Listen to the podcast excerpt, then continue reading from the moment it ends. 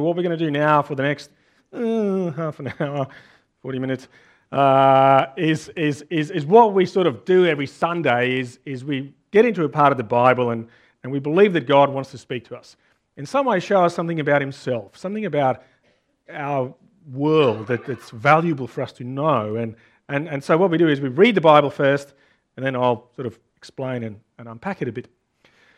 Before Zaria reads, I'll just invite you, if you don't have a Bible, uh, there are some in the middle of the, on, of the building on, on some tables there. Um, and we are heading through Revelation, the last book of the Bible. That's what we're going to read through. Um, feel free to get up and grab a Bible anytime. Um, is going to read two chapters to us. Good job for signing up for that. I gave her the choice to, to only read a bit and I'll read the rest. She said, no, no, give me the lot and uh, read a lot. So, yeah, um, go for it. It might sound a bit crazy and outlandish, but I'll clarify it when we're done. Thanks, Zaria. Go for it. Um, so I'm Zaria, reading Revelation 17 to 19, verse 6. One of the seven angels who had the seven bowls came and said to me, Come, I will show you the punishment of the great prostitute who sits by many waters. With her, the kings of the earth committed adultery, and the inhabitants of the earth were intoxicated with the wine of her adulteries. Then the angel carried me away in the spirit into a wilderness. There I saw a woman sitting on a scarlet beast that was covered with blasphemous names, and had seven heads and ten horns. The woman was dressed in purple and scarlet, and was glittering with gold, precious stones, and pearls. She held a golden cup in her hand, filled with abominable things, and the filth of her adulteries. The name written on her forehead was a mystery Babylon the Great, the mother of prostitutes, and the abomination of the earth. I saw that the woman was drunk with the blood of God's holy people, the blood of those who bore testimony to Jesus. When I saw her, I was greatly astonished. Then the angel said to me, Why are you astonished? I will explain to you the mystery of the woman and of the beast she rides, which has the seven heads and ten horns. The beast which you saw once was, now is not and yet will come up out of the abyss and go to its destruction. The inhabitants of the earth, whose names have not been written in the book of life from the creation of the world, will be astonished when they see the beast, because it once was, now is not, and yet will come. This calls for a mind with wisdom. The seven heads are seven hills on which the woman sits. They are also seven kings. Five had fallen, one is, the other has not yet come, but when he does come, he must remain for only a little while. The beast who once was and now is not is an eighth king. He belongs to the seven and is going to his destruction.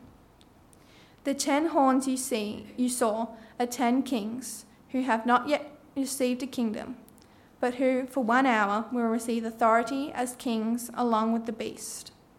They have one purpose and will give their power and authority to the beast. They will wage war against the Lamb, but the Lamb will triumph over them, because he is Lord of lords and King of kings, and with him will be his called, chosen, and faithful followers. Then the angel said to me, The waters you saw, where the prostitute sits, are peoples, multitudes, nations, and languages. The beast and the ten horns you saw will hate the prostitute they will bring her to ruin and leave her naked. They will eat her flesh and burn her with fire. For God has put it into their hearts to accomplish his purpose by agreeing to hand over to the beast their royal authority. Until God's words are fulfilled. The woman you saw is the great city that rules over the kings of the earth. After this, I saw another angel coming down from heaven. He had great authority and the earth was illuminated by his splendor. With a mighty voice he shouted, Fallen, fallen is Babylon the Great. She has become a dwelling for demons, and a haunt for every impure spirit, a haunt for every unclean bird, a haunt for every unclean and detestable animal. For all the nations have drunk. the maddening wine of her adulteries. The kings of the earth committed adultery with her, and the merchants of the earth grew rich from her excessive luxuriances.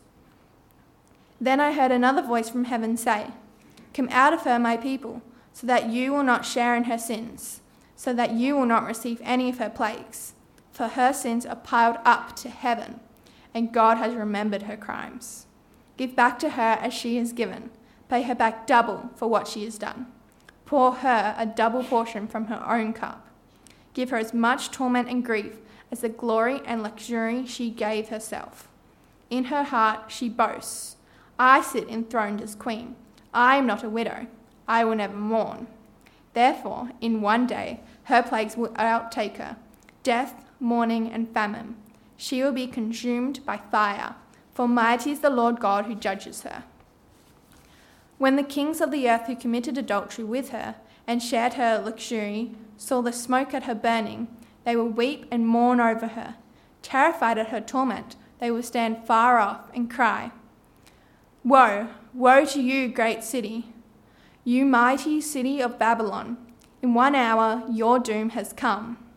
The merchants of the earth will weep and mourn over her, because no one buys their cargoes anymore cargoes of gold, silver, precious stones, and pearls, fine linen, purple, silk, and scarlet cloth, every sort of citron wood, and articles of every kind made of ivory, costly wood, bronze, iron, and marble, cargoes of cinnamon and spice, of incense, myrrh, and frankincense, of wine and olive oil, of fine flour and wheat, cattle and sheep, horses and carriages and humans being sold as slaves. They will say, The fruit you longed for is gone from you. All your luxury and splendor have vanished, never to be recovered. The merchants who sold these things and gained their wealth from her will stand far off, terrified at her torment. They will weep and mourn and cry out, Woe, woe to you, great city! Dressed in fine linen, purple and scarlet, and glittering with gold, precious stones, and pearls. In one hour, such great wealth has been brought to Rome. Every sea captain and all who travel by ship, the sailors and all who earn their living from the sea, will stand far off. When they see the smoke of her burning, they will exclaim, Was there ever a city like this great city?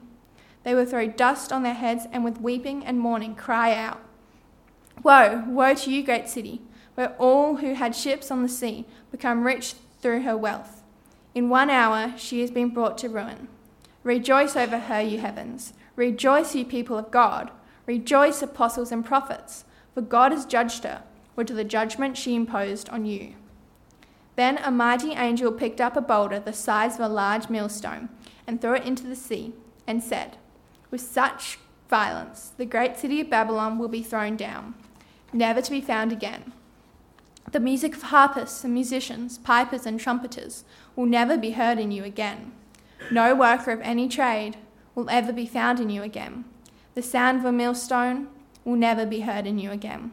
The light of a lamp will never shine in you again. The voice of bridegroom and bride will never be heard in you again. Your merchants were the world's important people. By your magic spell, all the nations were led astray. In her was found the blood of prophets and of God's holy people, of all who have been slaughtered on the earth. After this, I heard what sounded like the roar of a great multitude in heaven, shouting, Hallelujah! Salvation and glory and power belong to our God, for true and just are his judgments. He has condemned the great prostitute, who corrupted the earth by her adulteries. He has avenged on her the blood of his servants. And again they shouted, Hallelujah! The smoke from her goes up for ever and ever. The twenty four elders and the four living creatures fell down and worshipped God, who was seated on the throne, and they cried, Amen, Hallelujah. Then a voice came from the throne saying, Praise our God, all you his servants, you who fear him, both great and small. Then I heard what sounded like a great multitude, like the roar of rushing waters, and like per- loud peals of thunder, shouting, Hallelujah! for our Lord God Almighty reigns. Yeah, well done, Zaria. Let's yeah, let's give her an applause. That was cool. Great job. That's fantastic. Okay, keep your Bibles open if you have them with you and on you, and I will take this coat off. I want to tell you a story. Story of a man, youngish, energetic, ambitious, full of energy and uh, uh, drift and driven. And one day, an opportunity came for this young man.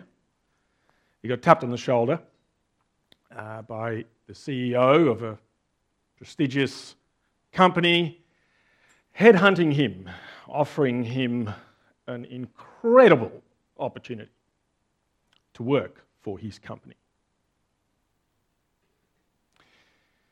The young man did what many of us might do he thought, well, I better seek advice. This was quite a deal that came with quite a lot of expectations. It would have been quite life changing. Wasn't a, an easy decision to make. And this young man had two women in his life who he consulted, trusted, confided in.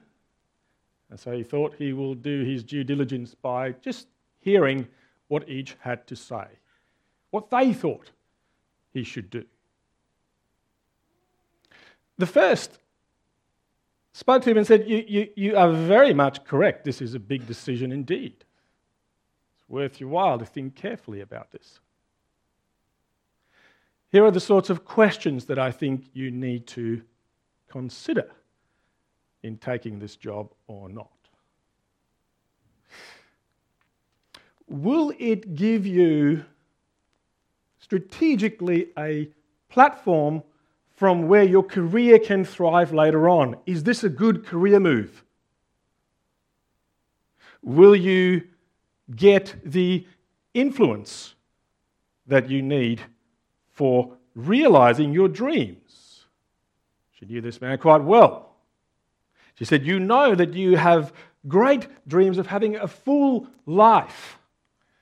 She knew that he was very ambitious and keen uh, to build up at least enough of assets and an investment portfolio to retire early, maybe at the age of 50, to spend quality time with his family and ensure that he future proofs his life in the unstable economic times in which he lives. But after all, she said, the end of the day, it's not about the money or your opportunities, it's really about your happiness. Are you sure that this job, which is going to be excruciatingly demanding, will make you happy? Is this what you really want and have always wanted? That was the advice from the first woman he consulted. And it was probably enough to tie him over to say, I'll take the job, but I've got to talk to someone else in my life. It was rather different to the first woman. And she too said, Yes, you'd better think about this very carefully. This is a big decision indeed. Here are the things that I need you to think about and consider.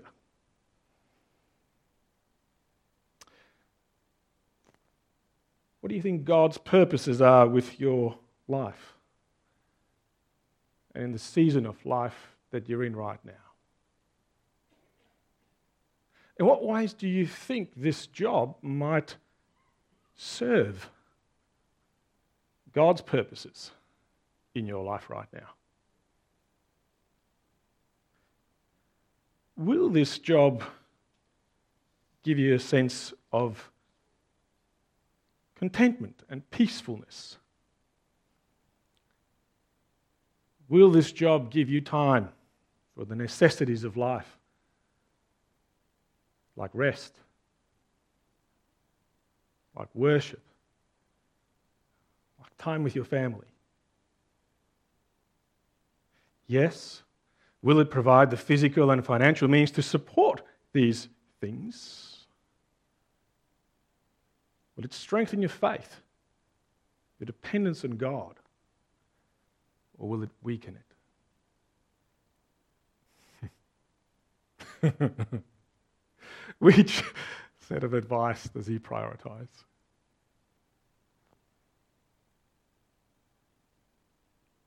Who does he go with?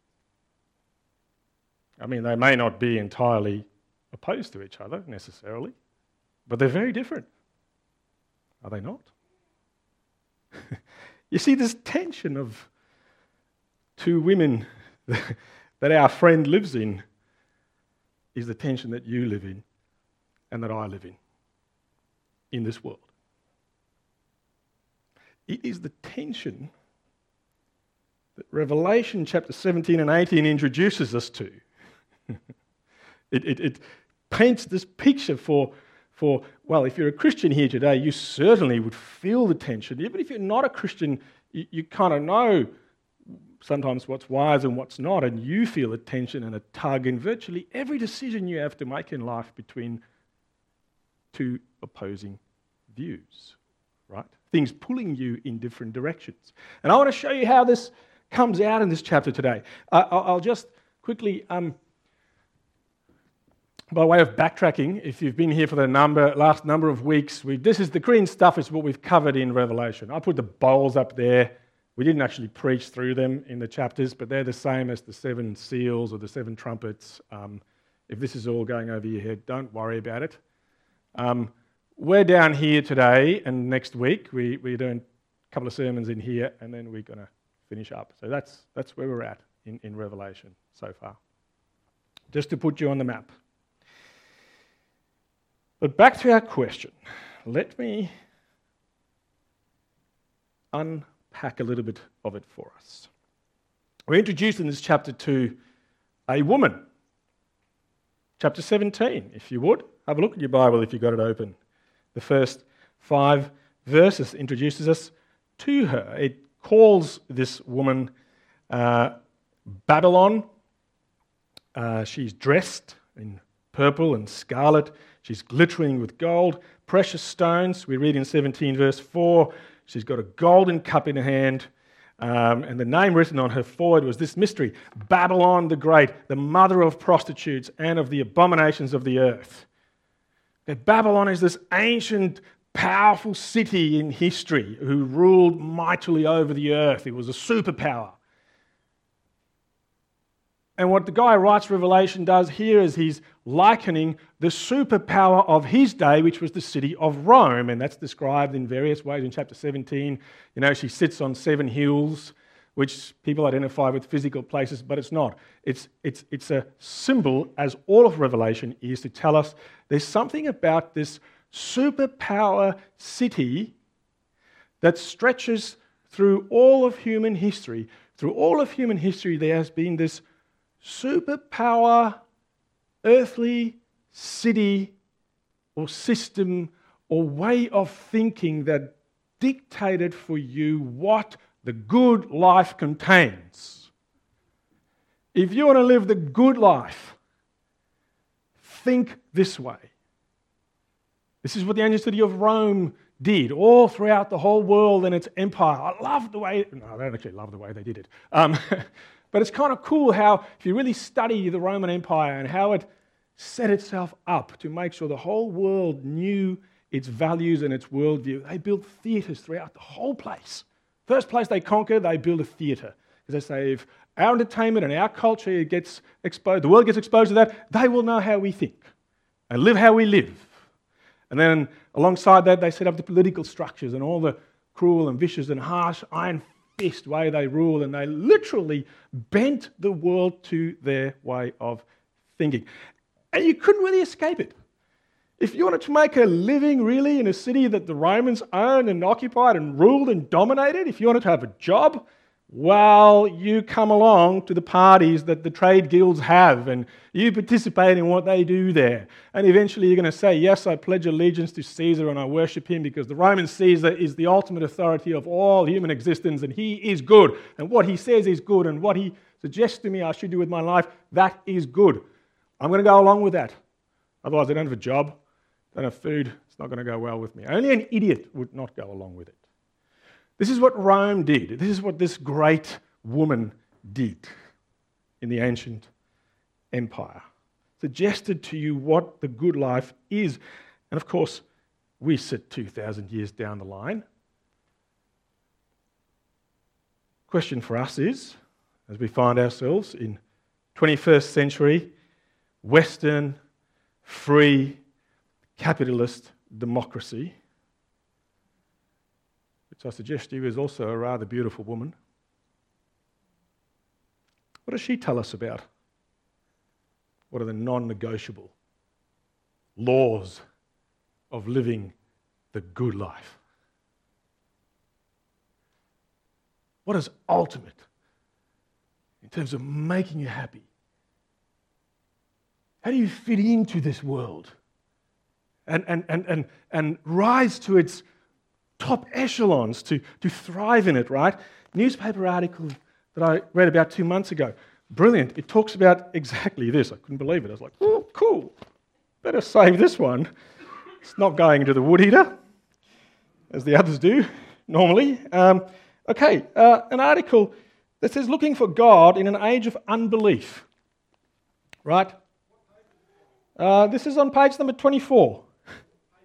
Oh, I heard what page is it on? I thought that's an odd question. Uh, this is in the Australian. Um, what does that mean to you? No, it's not. This is, this is not a Christian publication. Uh, I don't know if the author is a Christian, but, um, but he, very interestingly, he, uh, yeah, it's he, not she. Um, here's what he says. This is what we're looking for today. This is what, this is what Rome tells us today. What you must have if you want it to be really going well with you, this is what most people in our culture assume is the non negotiable laws of the good life that looks so sexy and attractive. Number one, uh, soulmate. Find the right person for you. There's someone out there who is exactly who you need what you need will fill every recess of your life and heart, who will make you complete and happy. Find that someone, and you'll have it. Sorry, young people, it's rubbish. it's not true. Don't believe. Right, I get it. These are all false, by the way. I'll say that too. It looks so great. Every movie you watch tells you that. Everyone. right? Number two, children. You know, if you didn't get the soulmate part right, how many people in our culture today go, children? Children will make me happy. They should have them first, then they can think about it. But, but, but, but listen to this quote. It's a great quote. Twinkle, twinkle, little star celebrates the tiny Redeemer who has tiptoed into the world, arriving as a stranger out of nowhere to transfigure the lives of its parents. you know what? If you're going to martyr yourself for anything as the highest value of thing in your life, it's your children. That's what you would really give yourself up for. And that would, that's what you look to to complete you, to fulfill you, right?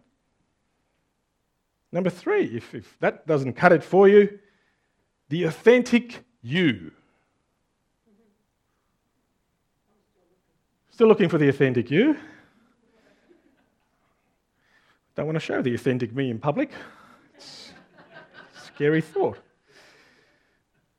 But funnily enough, that's what for a lot of people the assumption is that there is some version of the authentic you, and unless that gets the right to full expression, you can't be happy. So, so, you know, this is where all the stuff comes in and sexuality, uh, sexual orientation, uh, money, wealth. It is really something about, there's something inside of you that's authentic to only you. You must find that and pursue it and give it full expression, boundless, limitless, nothing cramping your style. Get that says Rome to us. You'll do well here. Defines happiness for us. Now, you see, church, these things, together with the example of obviously the first woman for our friend, it was kind of sound advice, but it, it, it wasn't all that good advice. It was, in many ways, what I think we need to understand today as what Revelation calls us the maddening wines of Babylon. Right? And the kings of the earth and the everybody who goes along with this commits this adultery with her. It's not talking about sex. It's talking about buying into this way of thinking. Going along with it. not pausing and thinking critically, maybe it's a lie. Maybe it's false. Maybe this is not what would make me happy. Maybe this is not the truth. And this is, of course, what Revelation says to us here. Uh, 18, verse 4, this is such a key part of, of the whole thing where God says to, to his people, at least, Come out of her, my people. Come out of this way of thinking. Get away from understanding the good life like this. This is not the good life. This is not how you are to live. This is not how you are to think. Come out of her. Get out of this. This woman and what she says is not the truth. She will not lead you to a full life and true happiness. Get away from thinking like this and living like this. That's the rub of the chapter. Now I want to get to the nitty gritty hard stuff, right? Because I think there should be a number of questions in your mind that you rightly ought to fire back at me. The first question is why would I do this? I'll get there later in the end. Before then, the next question. This is really difficult. Isn't it too difficult? And I want to just hover here for a bit. Because I think the objection is a fair one. It's extremely difficult to not go along with what our world and our culture suggests to us is good and will make you happy. It, the woman, as she's described, and we must make no mistake in chapter 17, is extremely good looking. Extremely good looking. You know, if you want to take a look at these pictures, uh, Phil, can you scroll me over, please? Um, my clicker's not helping me. Right, good.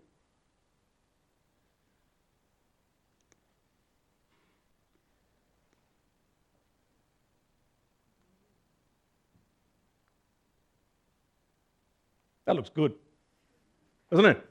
that looks really good to me. I, I I asked my family this morning, they said, Oh, yeah, cheesecake, you know, that's, that's what I want. That's for me the thing that always is the thing, you know. Fine wine and fine dining, you know, that is going to hit it for you. That's going to make you happy, man.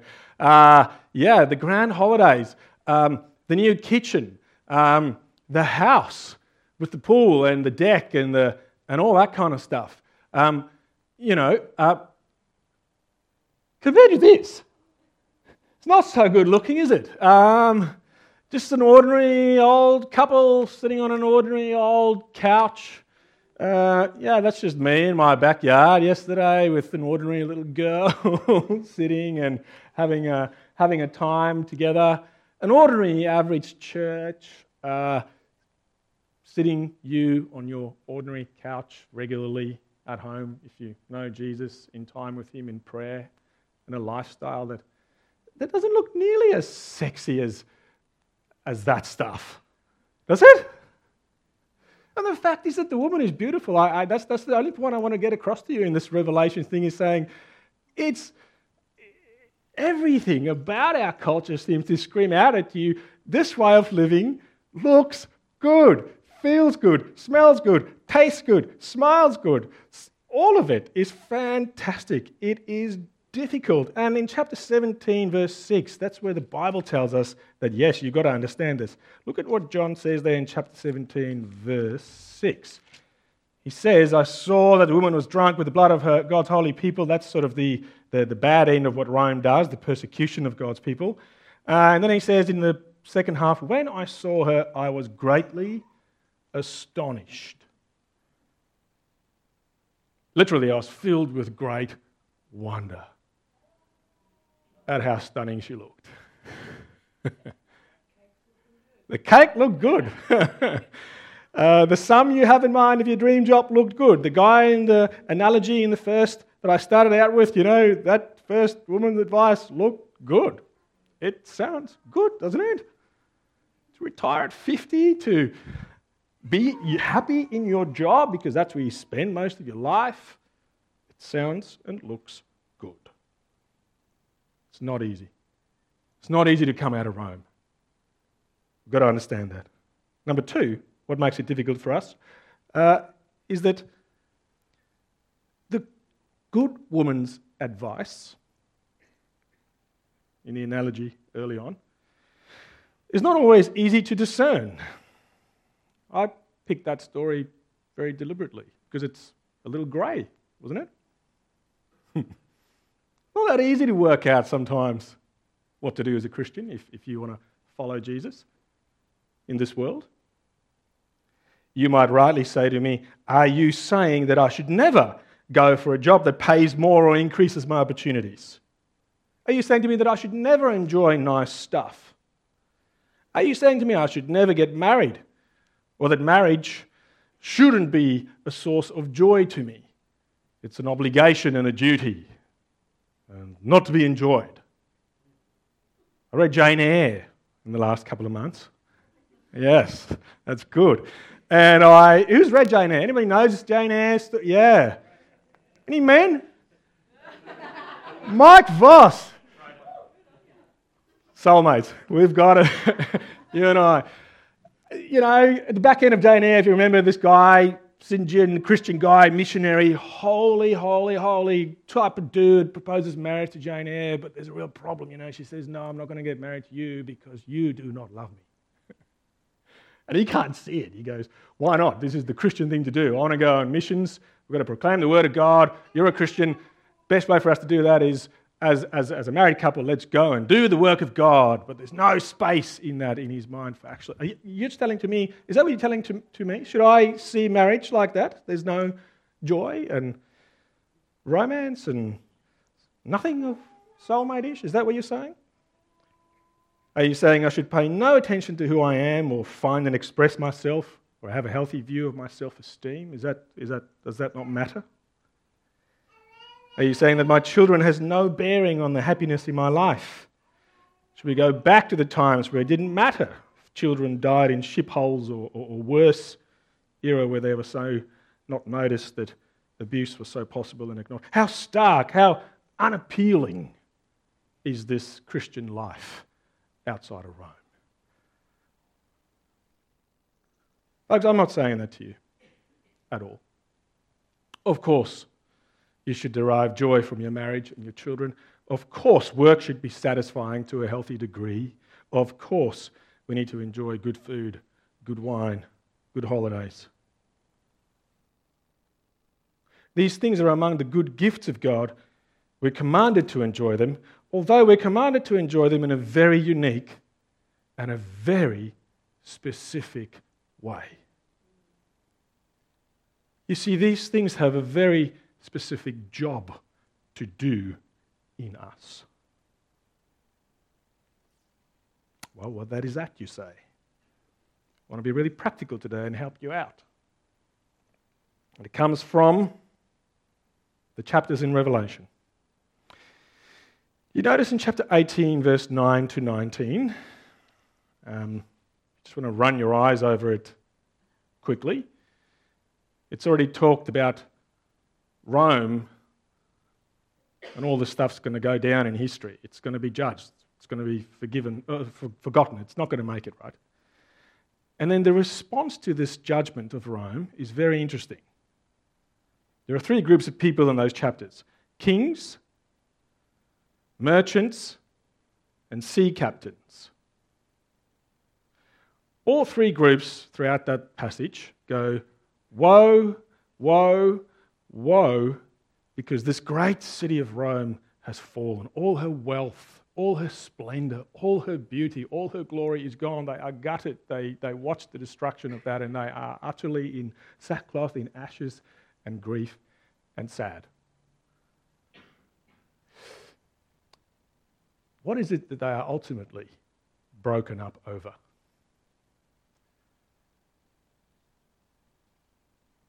themselves. They've lost their wealth. They have lost their pleasure. They're remorsing not for Rome, or if you remember last week, who's behind Rome? Satan, the beasts, the dragons. They're not remorsing his loss, right? Compare that now for me to the people of God in the chapter. Later on in chapter 18, uh, we read that the saints, the people of God, are going, Rejoice, rejoice, rejoice. woe, woe, woe, rejoice, rejoice, rejoice. Rome and our allies are woe, woe, woe. The people of God are rejoice, rejoice, rejoice at Rome's judgment and that she has fallen. But is a very key difference between why the kings, the merchants, the sea captains are, are, are, are, you know, in grief. They're in grief because of their own loss. Why do the saints rejoice? They're not rejoicing because finally they got what came to them. Finally, we have been vindicated. Finally, revenge was taken. No. No. Chapter 19, look for me. What are they rejoicing over? In, in, in, I'll read it again to you. Number one Hallelujah. Salvation, glory, and power belongs to our God. True and just are his judgments. He has condemned the great prostitute. He has avenged on her the blood of his servants. And again they shouted, Hallelujah. Go a little bit to verse 5. There's a voice that came from the throne saying, Praise our God, all you servants, you who fear him, both great and small. Later on in verse 6 again, Hallelujah. For the Lord God Almighty reigns. Let us rejoice and be glad and give him glory. the saints rejoice over the judgment of Rome because finally God is revealed. God's glory is shown in full. God is understood as the one who ultimately has always been the truth. The world is cut up because they lost their own wealth. The saints rejoice because God is revealed as God. Okay, that's a roundabout way to give you your practical advice. How do we deal with our dilemma just before we close off? Every decision we make boils down to this Will this decision bring me closer to God? Or will it lead me further away from God? Right? Is your pursuit of the gift going to lead you into deeper into a God experiencing, God enjoying, and God glorifying life? Or is it just going to enhance your own selfish pleasure? That's what our friend needs to think of with his job decision. Right? That's the guide, church. And, and yes, John tells us this is going to call for great wisdom. It's going to cause for great discernment. You're going to have to grow in wisdom wisdom in God's word, wisdom in Christian community, wisdom in listening and discerning the promptings of the Holy Spirit. And yes, sometimes this is going to make you turn that job down. And the world's going to go to you, what an idiot! Who would do that? And you'd go, I would. Because there are other things that I want. that I desire. I, I, I want to have God in my life more prominently. Sometimes it might mean that you will turn the marriage down. Sometimes it would mean that you would turn children down. Life of singleness for the glory of God. Nobody preaches that to you. God calls some people to do it for His glory, their satisfaction, right? Sometimes I'll turn myself down because I'm not a good master to myself. Nowhere near as good a master to myself as Jesus, right? but let's finish. I, I'll wrap up.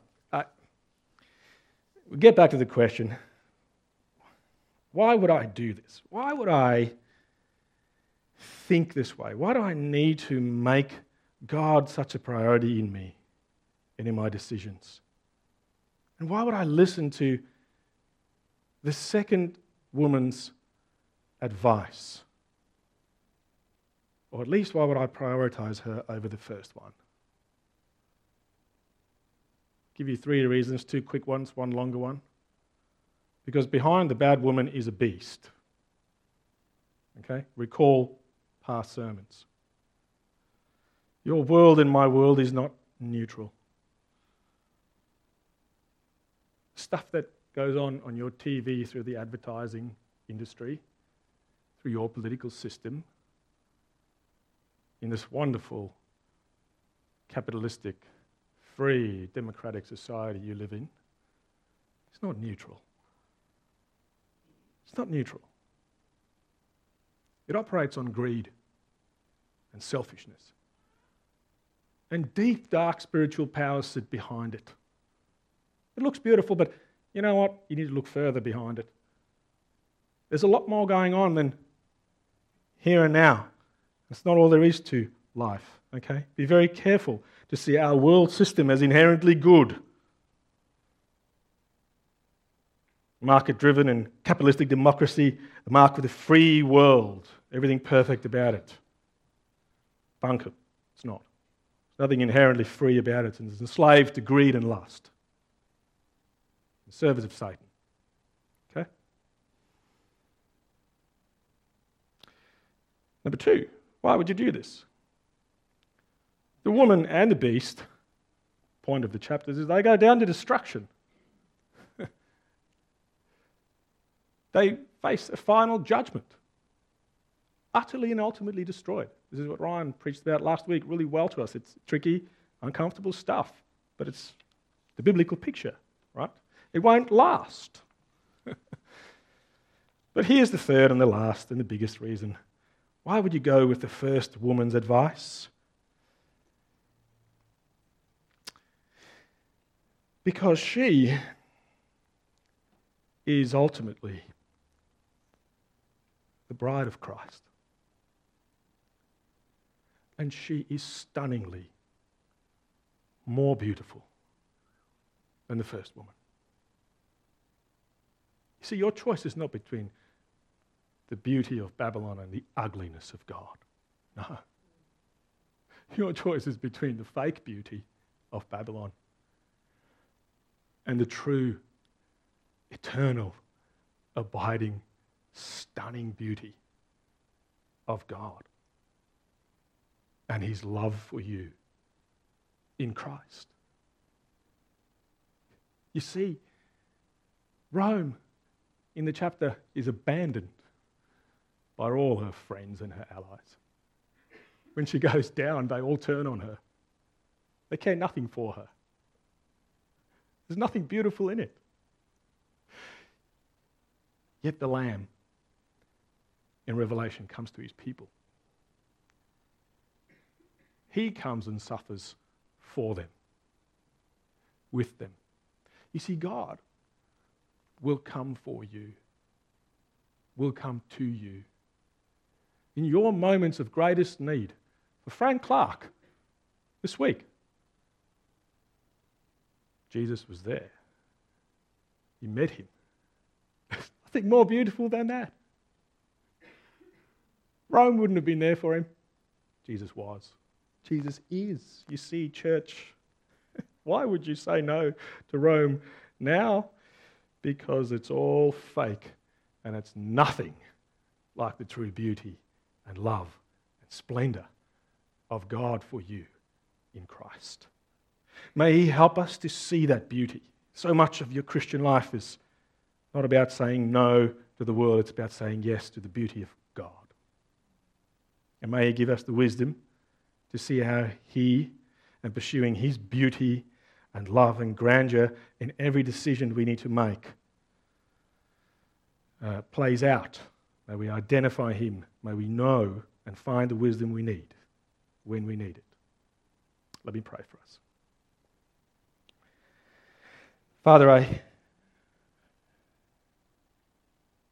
thank you that you provide, even in a strange book like Revelation, some reminders for us that what we see around us the world we live in may not be what we think it is.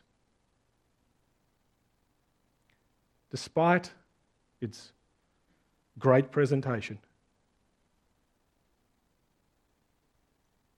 it's not always true. And it doesn't love us like you love us.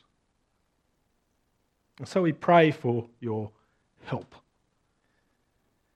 to see what's right, what's good, what's wise, what's loving in every decision we have to make. How do we come out of her, yet live in her, and worship you in her, and enjoy you in her? Father, that tension for us is awful to bear sometimes. But thank you for your promise that you'll help us. I pray that you'd increase each person here's ability to see you with the eyes of their heart, to know that you're real, to know that you love them, and to know that there is nothing more stunningly beautiful on offer in our existence as humans as you yourself. Open the eyes of our hearts. Make us see you and make us love you as you love us. We thank you in Jesus' name.